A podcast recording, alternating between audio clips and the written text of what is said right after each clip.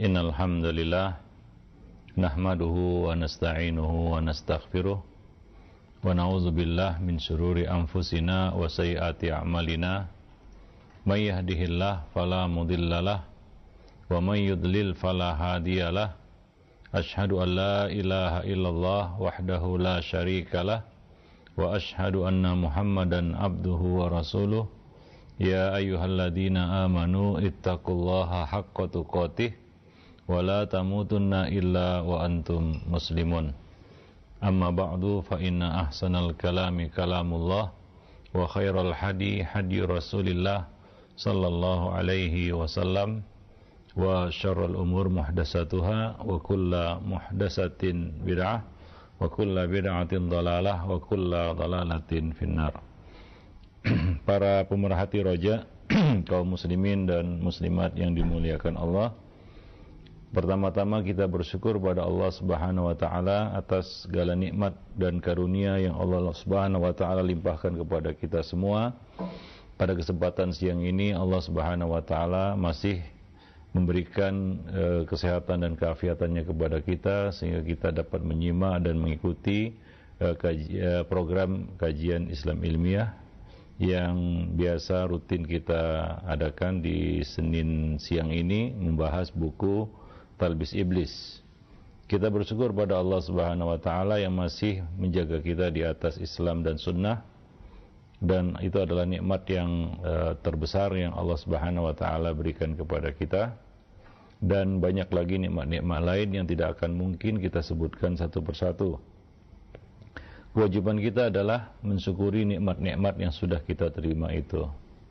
Allah berjanji akan menambah nikmat bagi yang mensyukurinya. Bagi yang ingin mendapatkan nikmat yang belum dia cicipi, maka syukurilah nikmat yang sudah dia terima. La in syakartum la azidannakum. Wa la in kafartum inna azabi lasyadid. Salawat beriring salam tidak lupa kita limpahkan juga untuk Nabi kita Muhammad sallallahu alaihi wasallam, keluarga beliau, sahabat beliau dan umat beliau sampai hari kemudian. Para pemerhati roja kaum muslimin dan muslimat yang dimuliakan Allah, kita akan melanjutkan pembahasan yang kita angkat dari buku Talbis Iblis. Kali ini Talbis Iblis terhadap sebahagian orang yang menjadikan yang menjadikan nyanyian tarian al-wajdu ya atau uh, kondisi mabuk cinta sebagai salah satu bentuk pendekatan diri kepada Allah Subhanahu wa taala. Ya. Ibnu Ibnu Ibnu Jauzi mengatakan, ketahuilah mendengarkan lagu, nyanyian, musik itu bisa mengakibatkan dua keburukan bagi jiwa, bagi hati. Pertama, membuat hati lalai. Ya, hati akan terserang goflah, yaitu kelalaian, lalai. Terutama untuk merenungkan keagungan Allah Subhanahu wa taala dan untuk melakukan peribadatan ataupun pengabdian kepada Allah Subhanahu wa taala ya. Terutama ya mendengarkan dan membaca Al-Qur'an. Itu suatu hal yang akan saling bertabrakan ya pada di dalam e, diri seseorang. Ketika dia mendengar nyanyian ataupun musik dengan Al-Qur'an maka salah satu pasti akan mengalahkan. Artinya kalaulah ya e, musik yang menang maka Al-Quran yang menang. Tidak akan bersatu dan bertemu dua perkara itu di dalam hati seseorang. Yang kedua adalah membuat hati condong pada kenikmatan yang sesaat. Dan pada akhirnya mendorongnya agar berusaha mendapatkan berbagai kenikmatan yang diinginkan yaitu syahwat. Ya ini adalah saluran syahwat maka kita lihat syair-syair ataupun lirik-lirik yang ada pada nyanyian-nyanyian itu semuanya mendorong ya pendengarnya untuk mengikuti berbagai kenikmatan syahwat. Ya, terutama ya kita katakan hal yang berkaitan dengan perkara keji ataupun eh, hal-hal yang berkaitan dengan hubungan antara laki-laki dan perempuan. Ya, Dan puncak dari kenikmatan hati dari mendengar nyanyian ini adalah ya dia akan condong kepada hal-hal yang diharamkan oleh Allah Subhanahu wa taala. Ya, yang diharamkan oleh Allah Subhanahu wa taala. Nah, atas dasar itulah ya, maka mendengarkan musik, lagu dan nyanyian ini ya merupakan saluran ya jalan kepada uh, zina ataupun perzinaan. Ada hubungan erat yang sangat erat antara nyanyian dan perzinaan. Karena nyanyian merupakan kenikmatan jiwa. Sedangkan perzinaan merupakan kenikmatan e, e, jasmani yang paling besar. Nah, hubungan ini terjadi karena merasakan kenikmatan secara ya simultan ya. Saya itu saling mendukung satu sama lainnya. Yang mendorong pelakunya untuk ya mengejar kenikmatan-kenikmatan yang dia dengar itu. Ya yang membuai hatinya. Nah demikian. Dan pada akhirnya ya terjerumuslah mereka kepada ya perbuatan zina. Nah setelah iblis putus asa untuk mendengarkan ya suara-suara yang diharamkan dari kalangan ahli ibadah ya semisal suara kecapi maka ia pun melirik makna yang dihasilkan alat musik tersebut maka iblis pun masukkan mana itu dalam nyanyian yang tidak diiringi oleh alat musik. Ya. Dan ia meyakinkan para ahli ibadah bahwa hal itu merupakan suatu yang baik. Ya. Nah, yaitu syair-syair yang tidak diiringi dengan musik, ya. Mungkin ahli ibadah ketika mendengarkan alat musik di, uh, di, uh, dibunyikan, mungkin dia akan lari. Iblis mungkin tidak bisa menaklukkan ahli ibadah ini untuk agar mereka mau mendengarkan alat-alat musik ini.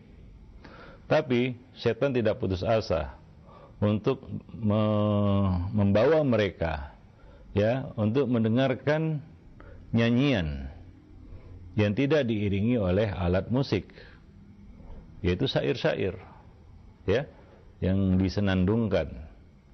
Ya, nah demikian. Hingga ya ahli ibadah itu menganggap itu adalah suatu yang baik. Padahal tujuan iblis sebenarnya adalah menjerumuskan secara perlahan, pelan-pelan. Ya, orang-orang yang eh, jatuh di dalamnya. Ya, yaitu dengan mendorong mereka agar eh, mendorong mereka dari suatu yang jelas menuju suatu yang samar ya akhirnya mereka lebih senang mendengarkan syair-syair nyanyian-nyanyian itu ya daripada mendengarkan nasihat. Mendengarkan ilmu dan nasihat menjadi suatu yang berat.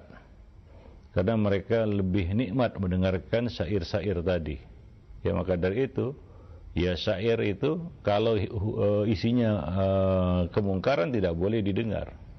Ya kalaupun tidak kemungkaran yang baik-baik ya sebagian syair kan ya isinya eh, hal-hal uh, yang positif, kebaikan-kebaikan. Ada juga syair-syair seperti itu. Tapi para ulama memberikan syarat yaitu uh, apabila hal itu tidak lebih dominan daripada Al-Qur'an. Yang kedua tidak melalaikannya dari Al-Qur'an. Ya, karena sebagian syair-syair itu mendominasi hati seseorang hingga dia lebih nikmat mendengarkan syair daripada mendengarkan Quran. Yang kedua, eh, dia kecanduan sehingga dia mengabaikan dan meninggalkan Al-Quran dan lebih memilih untuk mendengarkan syair itu. Yang ketiga, hatinya lebih tersentuh mendengarkan syair daripada mendengarkan Al-Quran. Ayat-ayat Allah, kalamullah. Nah, apabila hal, apabila, apabila seperti itu keadaannya, maka walaupun syair itu isinya baik, bagus, maka ini e, makruh hukumnya dan seharusnya ditinggalkan. Ya, supaya tidak mengalihkan kita dari Al-Qur'an, supaya tidak mengusik dan mengganggu hati kita. Ya, karena sebagian orang lebih beriman kepada syair-syair itu daripada ayat-ayat Al-Qur'an. Ya, e, lebih mengimani apa yang ada tertuang di dalam syair-syair itu daripada apa yang tertuang di dalam ayat-ayat Al-Quran. Tentunya ini negatif, ini buruk. Maka walaupun baik isinya, karena sebagian orang syubhatnya adalah syair ini kan baik isinya. Iya. Sebagian syair baik isinya. Cuma kita lihat eh, syarat-syarat yang disebutkan oleh para ulama tadi. Apakah itu mendominasi kita? Apakah itu lebih uh, lebih menyentuh, menggerakkan hati kita daripada ayat-ayat Al-Quran? Apakah itu mendominasi uh, waktu kita? Ya, Nah, apabila ya sudah sampai kepada taraf ataupun e, tingkatan kecanduan, maka ini sebaiknya ditinggalkan. Itu bisa menjadi fitnah bagi hati. Ya, apalagi jika nyanyian itu isinya adalah ajakan kepada keburukan. Ya, ajakan kepada keburukan atau ya tersebut di dalamnya nilai-nilai keburukan. Ya, hubungan antara pria dan wanita misalnya, ya cinta terlarang misalnya eh, kisah-kisah tentang orang-orang yang dimabuk cinta misalnya ya seperti Case dan Layla Romeo dan Juliet dan sejenisnya. Maka ya kalau seperti itu jelas ya ini tidak boleh ya kita dengarkan kalau isinya seperti itu. Apalagi ya isinya seperti itu diiringi dengan alat musik. Maka itu lebih buruk lagi. Dan lebih buruk lagi ini menurut Ibnu Qayyim ya yang isinya baik-baik tapi diiringi dengan alat musik. Yang disebut sekarang ini dengan istilah nasid-nasid Islami. Ya Ibnu Qayyim menjelaskan di dalam buku Hukmu Sama'il Ghina ya tentang kesepakatan para ulama empat madhab atas haramnya musik di situ mereka Ibnu Qayyim menjelaskan bahwa ya eh, musik-musik yang dinisbatkan kepada Islam, nasid-nasid Islami, yaitu syair-syair yang diiringi dengan alat musik dan isinya itu adalah ya hal-hal yang mungkin mungkin baik ya, itu lebih buruk. Ya, pengaruhnya terhadap jiwa. Kenapa? Karena jiwa merasa itu adalah sesuatu yang baik, padahal tidak baik. Ya, dan lebih susah untuk meninggalkannya daripada ya musik-musik yang memang latar belakangnya tidak ada kaitannya dengan agama. Ya, cinta-cintaan misalnya. Itu jelas ya. Mungkin uh, orang yang mendengarkannya pun pada akhirnya akan jadi bosan begitu ya. Ya, karena itu-itu aja. nggak ada nilai apa-apa selain nilai dunia. Tapi kalau nasib-nasib Islami ini, sebagian orang yang kecanduan kepadanya, ya dia mengira ini satu yang baik. Bahkan ya uh, dia merasa ini adalah satu bentuk pendekatan diri kepada Allah Subhanahu wa taala. Ya maka dari itu menurut Ibnul Ibnul Qayyim ini jauh lebih berbahaya ya daripada musik-musik kebanyakan yang isinya adalah tentang pembicaraan tentang dunia, wanita dan dan sekitarnya ya. Nah demikian wallahu alam uh, bisawab. Maka tujuan iblis sebenarnya adalah menjerumuskan secara perlahan ahli ibadah tadi yang uh, sudah mulai senang ya cenderung dan condong untuk mendengarkan nyanyian yaitu syair-syair tanpa alat musik ya karena setan atau iblis tidak tidak mampu tidak berdaya untuk ya me menggiring mereka untuk mendengarkan nyanyian-nyanyian yang diiringi oleh dengan alat musik. Nah demikian. Ya. Dan pada akhirnya ya tersamarlah ya e, tujuannya. Ya pada pada pada akhirnya ya mendengarkan nyanyian itu menjadi tujuan. Bukan lagi wasilah untuk agar hatinya cinta kepada Allah Subhanahu wa taala tidak ya akan tetapi orang yang pemahamannya mendalam ya, yaitu orang orang yang memandang sebab dan akibat dan mencermati tujuan akhir atau implikasi dari sesuatu akibatnya maka mereka pun meninggalkannya dan melarangnya. Demikianlah para salaf dahulu ya. Ya ini berkaitan dengan nyanyian yang isinya positif baik ya hal-hal yang baik ya tapi e, implikasinya itu berbuah kepada sesuatu yang tidak baik seperti yang kita sebutkan tadi ya e, membuat hati itu lebih dominan dengan mendengarkan nyanyian daripada Al-Qur'an ya maka sebaiknya itu ditinggalkan.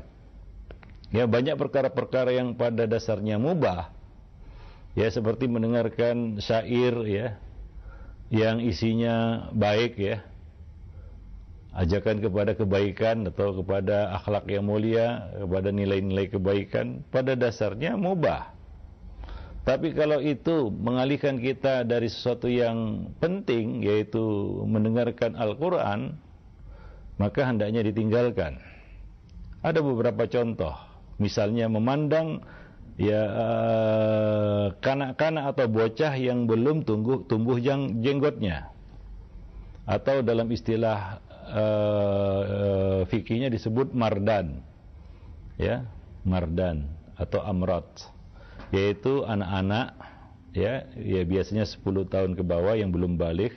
Suaranya masih ya kita katakan ya kita selalu mungkin nggak bisa membedakan uh, suaranya dengan suara wanita ya karena dia masih bocah sekali.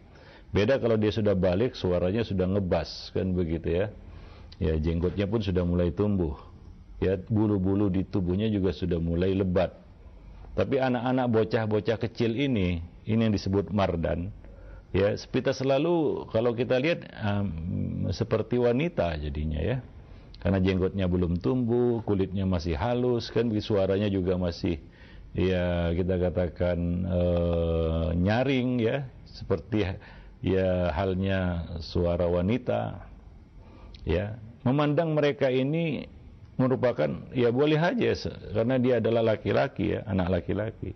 Namun jika menimbulkan gejolak syahwat ya maka tidak diperbolehkan memandang mereka. Ya.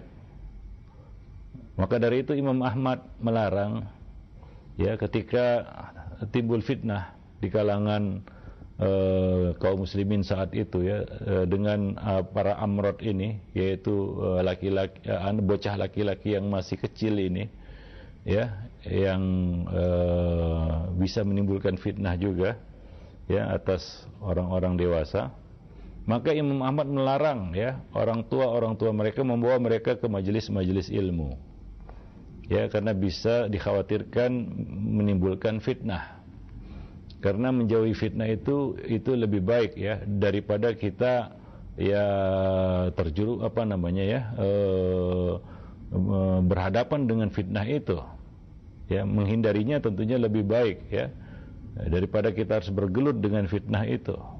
Ya maka Imam Ahmad melarang orang tua orang tua yang memiliki anak bocah bocah kecil yang masih belum balik ya yang belum tumbuh jenggotnya untuk datang ke majelis, membawa mereka, membawa serta mereka ke majelis. Ya, e, tujuannya apa? Agar terhindar dari fitnah. Ya demikian pula ya e, sebagian kori ya yang masih kecil ya kita katakan kecil suaranya seperti suara wanita ya kadang-kadang kalau kita dengar ya namanya hati kan wah Ustadz kan nggak semua orang Ya, tapi ya kita katakan ya, kalau itu menimbulkan fitnah, lebih baik tidak usah diputar. Ya. Kori-kori yang anak-anak kecil mardan ini. Karena suaranya hampir gak bisa dibedakan dengan suara wanita. Kadang-kadang mengusik hati juga. Hati-hati, jangan merasa aman, jangan merasa berada di comfort zone, zona nyaman berhadapan dengan setan. Sebagaimana Yahya bin Yahya mengatakan setan bersedia, iblis bersedia, rela membuka 99 pintu kebaikan yang kelihatannya baik. Ya, tapi ternyata itu cuma langkah-langkahnya untuk menyesatkan anak Adam dari satu pintu keburukan. Ya. Memang itu enak didengar ya. Kadang-kadang hati tersentuh juga karena suaranya sangat sangat lembut ya sangat halus anak-anak bocah-bocah kecil ini ya. Nah uh, uh, kadang-kadang juga kalau kita dengar sepintas selalu hampir nggak bisa membedakan ini suara laki-laki atau suara perempuan ya. Ya ternyata bocah kecil ya ya maka ya kalau bisa itu tidak usah diperdengarkan ya. Ya termasuk di radio dan televisi. Ya wallahu alam bisawab ya karena di sana ada kori-kori yang yang lebih ya kita katakan dalam tanda kutip lebih aman bacaannya kan begitu ya ya kalau dia laki-laki ya suaranya memang laki-laki begitu ya Ya, dan kita mendengarkannya juga ya, ada tersentuh untuk mentadaburi ayat yang dia baca. Ya bukan lari ke mana-mana begitu ya. Nah demikian. Kalau mardan tadi, ya mungkin sebagian orang menjadi fitnah baginya. Sehingga buruknya adalah orang tidak lagi mentadaburi ayat yang dia baca. Tapi semata-mata menikmati suara yang didengar. Kebanyak banyak juga akhirnya seperti itu ya. Mendengarkan Al-Quran itu bukan tujuannya untuk tadabur ya padahal Al-Quran dibacakan untuk ditadaburi kita baca Quran juga untuk ditadaburi ya Ustaz kan ada hadis ya uh, anjuran untuk melakukan Al-Quran ya Maksudnya adalah sebagian orang salah paham juga, yaitu membacanya dengan benar, dengan baik, dengan suara yang enak didengar, sehingga terdorong kita untuk mentadaburinya. Bukan meliuk-liukkan suara, karena sekarang ini hampir seperti nyanyian jadinya. Hampir seperti nyanyian, ya. Iramanya juga seperti irama nyanyian. Dan ini kan sudah keluar sebenarnya dari tujuan dibacakannya Al-Quran. Maka kita katakan tadi ya, anak bocah-bocah kecil yang baca Quran ini, para penikmatnya itu cuma menikmati suaranya, bukan niatnya untuk mentadaburi ayat yang dia baca. Ya, maka ada yang kecanduan juga. Ya, ya sebagian menjadikan itu sebagai pengantar tidur karena dengar suaranya, bukan ayat yang dibaca. Ya, nah ini tentunya bisa membelokkan ya dari tujuan kita mendengarkan Al-Qur'an. Allah mengatakan afala yatadabbaruna Al-Qur'an? Tidakkah mereka mentadabburi Al-Qur'an? Nah, kalau bisa mardan-mardan ini ya harus kita hati-hati juga ya. Nah, demikian. Wallahu alam bisawab. Ya. Karena di sana banyak kori-kori yang bagus suaranya, bacaannya bagus dan ya aman dari fitnah lah. Kita katakan seperti itu ya. Kita juga sudah memberikan masukan kepada ya kita kan TV-TV Islami maupun radio-radio Islami ya kalau bisa Mardan tidak usah diputar lagi. Wallahu alam bisawab. Mudah-mudahan ini jadi perhatian ya. Karena juga di beberapa itu diekspos bocah-bocah kecil ini ya semata-mata untuk mendengarkan merdunya suaranya begitu ya sehingga hati itu uh, ya namanya hati lemah ya. Ya. Setan selalu mengintainya, mengincarnya. Kapan hati itu lengah? Ya, sehingga sebagian orang sebagaimana yang kita sebutkan tadi menikmati suaranya semata-mata untuk mendengarkan halusnya suara qari ini. Ya. Bocah kecil ini, wallahu alam bisawab. Nah, demikian. Baik. Jadi demikian Ya, hingga Imam Ahmad melarang para orang tua yang punya anak mardan untuk membawa mereka ke majelis-majelis ilmu saat itu. Karena bisa menimbulkan fitnah. Ya. Hingga kadang-kadang perhatian orang tertuju kepada bocah kecil yang imut-imut menggemaskan ya dan jadi perhatian banyak orang. Ya, wallahu alam bisawab. Baik. Demikian juga ya Mencium anak perempuan berusia tiga tahun itu juga boleh karena dia masih kecil. Tapi jika muncul syahwat dengan itu, maka hukumnya menjadi haram atau harusnya dihindari. Ya, jika dilakukan itu dengan syahwat, maka hukumnya menjadi haram. Sama halnya berduaan dengan wanita yang termasuk mahram. Dia mahram kita. Ya. Yang setan ketiganya kan kalau yang bukan mahram ya. Ini mahram kita. Ya. Tapi jika dikhawatirkan itu bisa menimbulkan fitnah, maka lebih baik dihindari. Ya, lebih baik dihindari. Ada beberapa yang ma masih menjadi mahram kita. Tapi kadang-kadang perbedaan usianya tidak terpaut jauh. Ya. Nah, kadang-kadang bisa menggoyahkan hati juga ya nah maka e, menyelamatkan hati menjaga hati merawat hati itu e, lebih utama ya daripada kita membahayakannya daripada kita membahayakan hati kita. Karena hati itu kalau sudah terbalik susah untuk dibalikkan lagi karena dia berbolak-balik terus. Oleh karena itu para ulama memakruhkan beberapa hal yang mubah karena bisa menyeret kepada perkara yang haram. Ya. Memakruhkan perkara yang mubah karena bisa menyeret kepada perkara yang haram. Para jemaah yang dimuliakan Allah. Maka coba renungi kaidah syar'i ini. Ya. Dan ini berlaku dalam banyak perkara. Ya, para uh, pemerhati rojak kaum muslimin dan muslimat yang dimuliakan Allah. Ya. Nah, kemudian di sini Ibnu Jauzi membahas tentang ya sebagian kaum yang terfitnah dengan nyanyian dan menjadikan nyanyian itu sebagai salah satu bentuk takarrub mendekatkan diri kepada Allah Subhanahu wa taala. Ya, dan ini sudah menimpa umat-umat sebelum kita hingga mereka menjanjikan itu sebagai bentuk ibadah mereka. Ya, maka Allah menjaga agama ini. Ya, untuk tidak ya terjerumus seperti umat-umat terdahulu. Walaupun Nabi mengatakan bahwa kalian akan mengikuti tradisi umat-umat sebelum kalian, sibran bi sibrin, zira'an bi zira'in. Sejengkal demi sejengkal, sahasta demi sahasta. Artinya sedikit demi sedikit banyak yang akan kamu tiru dari mereka termasuk dalam hal dalam bab menjadikan musik dan nyanyian sebagai bentuk pendekatan diri kepada Allah Subhanahu wa taala kepada Tuhan.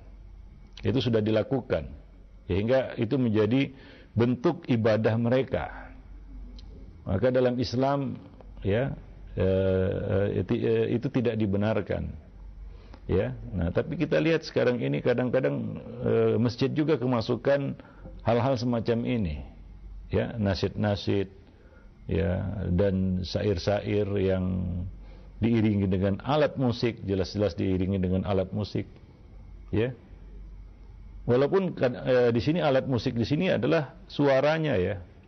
Suara alat musik. Walaupun ya gak ada alat musiknya. Karena sekarang ada yang namanya akapela ya. Dia menirukan suara alat musik itu dengan mulutnya. Itu juga termasuk alat musik. Walaupun alatnya itu adalah mulutnya. Ya karena dia menimbulkan irama dan nada yang bisa menghentakkan kepala, menggoyangkan kepala, menghentakkan kaki orang yang mendengarkannya dan menggerakkan jiwanya. Ya sesuai dengan apa yang menjadi isi nyanyian itu. Ya maka eh, ini tidak dibenarkan ya karena sekarang ini ada semua dinisbatkan kepada Islam ya, musik Islami lagu Islami nasid Islami pokoknya semuanya Islami ya kita curiga juga kenapa harus dilabeli Islami. Ya. Itu ada kesan bahwa asalnya tidak Islami ya. Ya ditaruh diletakkan dibubui di situ e, kata-kata Islami supaya membuat dia seolah-olah halal ya legal ya. Nah perlu dikaji juga apa benar ya seperti itu bahwa dia itu islami. Ya sehingga semuanya dikatakan islami. Ada pacaran islami juga ya nah ya sebagian orang tertipu dengan kata-kata islami ini ya seolah-olah benar-benar islami halal ini ya bukan yang haram bukan versi yang haram ini versi yang halal ya padahal kalau kita lihat sama aja isinya nggak ada beda Ya wallahu alam bisawab. Nah demikian. Ibnu Jauzi mengatakan para ulama membahas nyanyian secara panjang lebar. Kita sebutkan ya ada buku yang disusun ya itu adalah jawaban dari sebuah pertanyaan hingga tersusunlah menjadi sebuah buku yang berjudul Hukum Sama Ghina tulisan Ibnul Qayyim. Atau ini jawaban Ibnul Qayyim atas pertanyaan berkaitan dengan hukum musik lagu dan nyanyian. Ya yang mana itu sudah diterjemahkan ya. Dulu ada buku yang berjudul Noktah-Noktah Hitam Senandung Setan. Itu berkaitan dengan apa? Hukum mu, e, musik lagu dan nyanyian itu itu diulas panjang lebar di dalam buku tersebut ya hukum mendengarkan nyanyian itu apalagi memainkannya ataupun ataupun pelakunya ya karena yang ditanyakan itu mendengarnya bagaimana pelakunya yaitu orang yang e, melakukan itu biduannya misalnya, biduanitanya ataupun pemusiknya. Mendeng ini hukum mendengarkannya.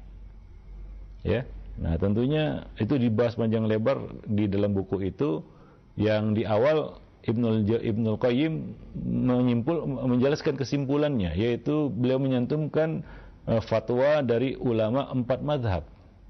Artinya tidak ada satu madhab pun yang membenarkan itu kecuali yang saz yaitu yang yang nyeleneh ya yang keluar dari kesepakatan itu yaitu uh, Zahiriyah Ibnu Hazm Al-Zahiri.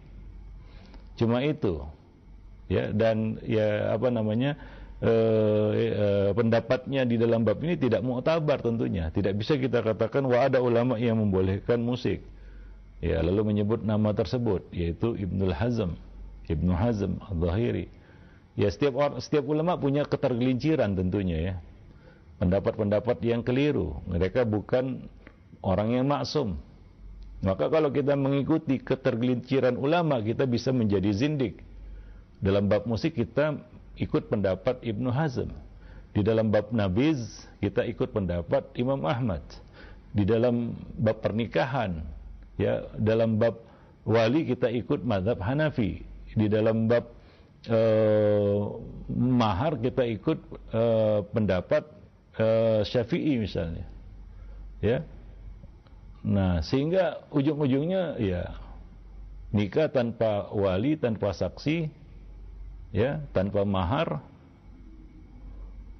diiringi dengan musik dan nabiz sejenis ya hal uh, minuman yang ini ya, bisa memabukkan juga. Nah kalau kita ikuti ketergelinciran ulama sudah klub itu ya dosa itu satu paket sudah semua terkumpul di situ. Izinanya dengar musiknya dan mabuknya ya. Apalagi yang tersisa di situ. Nah, tentunya tidak dibenarkan seperti itu ya. Nah, maka di situ di di awal buku itu Ibnu Ibnu Qayyim ya, menyebutkan ijma ya, ulama-ulama empat madhab, ulama Syafi'i, Maliki, Hanafi, Ambali tentang haramnya mendengarkan musik lagu dan nyanyian tersebut. Wallahu alam bisawab. Jadi itu ijma sebenarnya. Ya, ijma. Ya, bukan bukan perkara khilafiyah Walaupun ada pendapat yang menyelisihi tapi itu tidak muktabar. Ya, tidak dipandang atau tidak di, ya, diikuti. Wallahu alam bisawab. Nah, demikian ya. Nah, masih panjang pembahasan tentang uh, bab ini ya. Nanti akan kita lanjutkan pada pertemuan-pertemuan berikutnya insyaallah. Ya, dan demikianlah yang mudah-mudahan uh, bermanfaat bagi kita semua dan lebih dan kurang saya mohon maaf. Aku qauli hada astaghfirullah li wa lisairil muslimin. Innahu huwal ghafurur rahim. Assalamualaikum warahmatullahi wabarakatuh